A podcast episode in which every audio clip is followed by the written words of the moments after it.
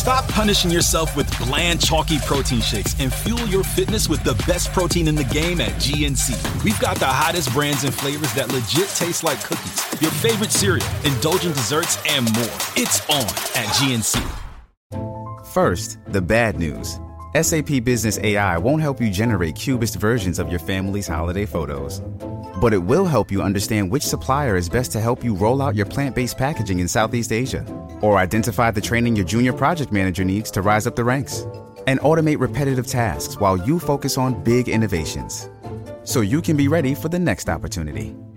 Revolutionary technology, real world results. That's SAP Business AI.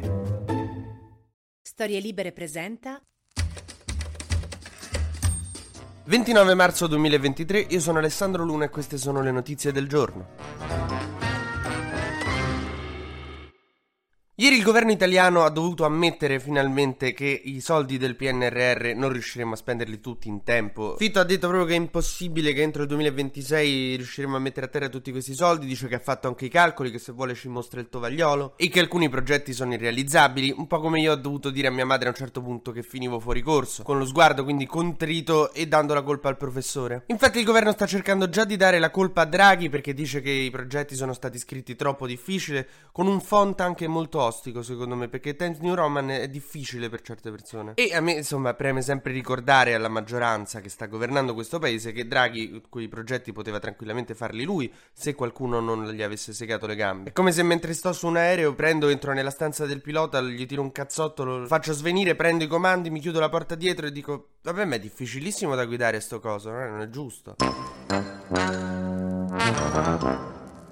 Insomma, com'è come non è, siamo fissi fermi al 6% della spesa complessiva, che dovrebbe finire entro il 2026, ma Fitto ha detto che non riusciremo a spendere tutti i soldi. Che mo spendere tutti i soldi sembra una cosa di piacere, però non funziona così. Funziona che i soldi vengono spesi se c'è un piano coerente che, con le indicazioni dell'Europa, perché appunto il Recovery Fund, il PNRR, come chiamatelo come vi pare, sono dei soldi presi in prestito. Che succede se non siamo buoni a spenderli o se dimostriamo di non essere buoni a spenderli? Che ci tagliano i fondi, quindi questi soldi finiscono ad arrivarci. Quindi quindi non è una situazione tipo che vai in gita con gli amici, tu ti danno 200 euro, alla fine ne sei riuscito a spendere solo 150, quindi ti compri un orsetto di peluche di due metri. Perché tanto ormai dovevi spenderli, spendi. Cioè non siamo in surplus, dobbiamo spenderli bene. Che Salvini stava già andando a Coccazzuolo e Righello nello stretto di Messina. Ecco, no, vanno fatte le cose con un minimo di senso.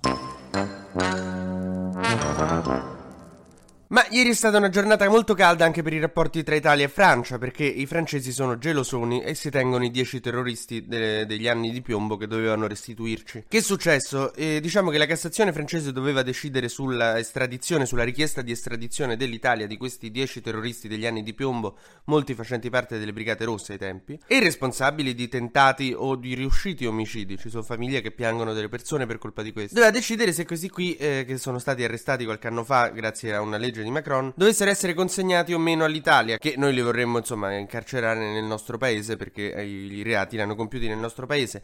Adesso sono arrestati, ma in Francia che però ha deciso di non consegnarceli perché mh, ma, insomma ci sono varie motivazioni. Però, mh, una di queste è che i processi sono stati fatti in contumacia, cioè senza la persona lì fisica perché erano scappati in Francia e quindi non avrebbero avuto la possibilità di difendersi, cioè ce l'avrebbero avuta se non fossero scappati, però vabbè io sono garantista quindi in realtà no, però mi fa molto mi dà molto fastidio questa cosa qui perché lo stesso stesso ministro della giustizia francese, Eric Dupont-Moretti, ho messo l'accento alla I, qualche giorno fa aveva detto io ho sempre pensato che se un terrorista francese avesse commesso quei reati in Francia e fosse venuto a rifugiarsi all'ombra del Colosseo, i francesi avrebbero gridato all'ingiustizia. E in effetti, mm, insomma, la ragione per cui si tengono questi terroristi io non ho capito. Va bene che cosa regalata, cosa incatenata, però così mi sembra eccessivo e non lo so, questo creerà enormi e ancora altri scontri magari tra eh, i rapporti tra Meloni e Macron, anche se potrebbe essere magari questa una mossa della Francia e di Macron in particolare, di rivedere Meloni che secondo me, io ve lo dico, ho sempre detto, c'è una storia tra di loro, si piacciono, secondo me si, cioè, hanno entrambi una cotta l'uno per l'altro nessuno di due ha il coraggio, questo è tipo quando chiedi l'accendino a una che ti piace, poi te lo tieni così con la scusa, eh, ci dobbiamo rivedere, ti devo restituire l'accendino, così Macron gli può dire, ah, sai, ci dobbiamo rivedere, ti devo restituire 10 terroristi, poi una cosa dire l'altra, un caffè, una cena. Raga, io li scippo.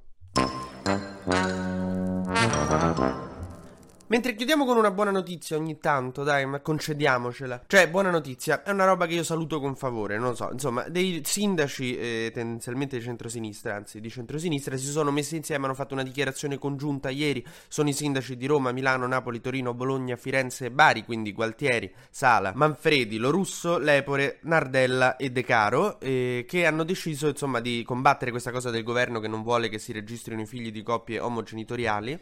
E dicono che insomma vogliono continuare a trascrivere, che continueranno a trascrivere eh, nelle anagrafi i figli delle coppie LGBT. Quindi dai, eh, questa mi sembra una gran bella cosa. Ah, e naturalmente nel comunicato c'è scritto anche che nel caso una coppia omogenitoriale, cioè una coppia LGBT voglia un figlio ma non ha abbastanza soldi magari per andare fuori, i sindaci si impegneranno personalmente eh, nel rapire tuo figlio. TG Luna torna domani mattina, sempre tra le 12 e le 13, su storielibere.fm.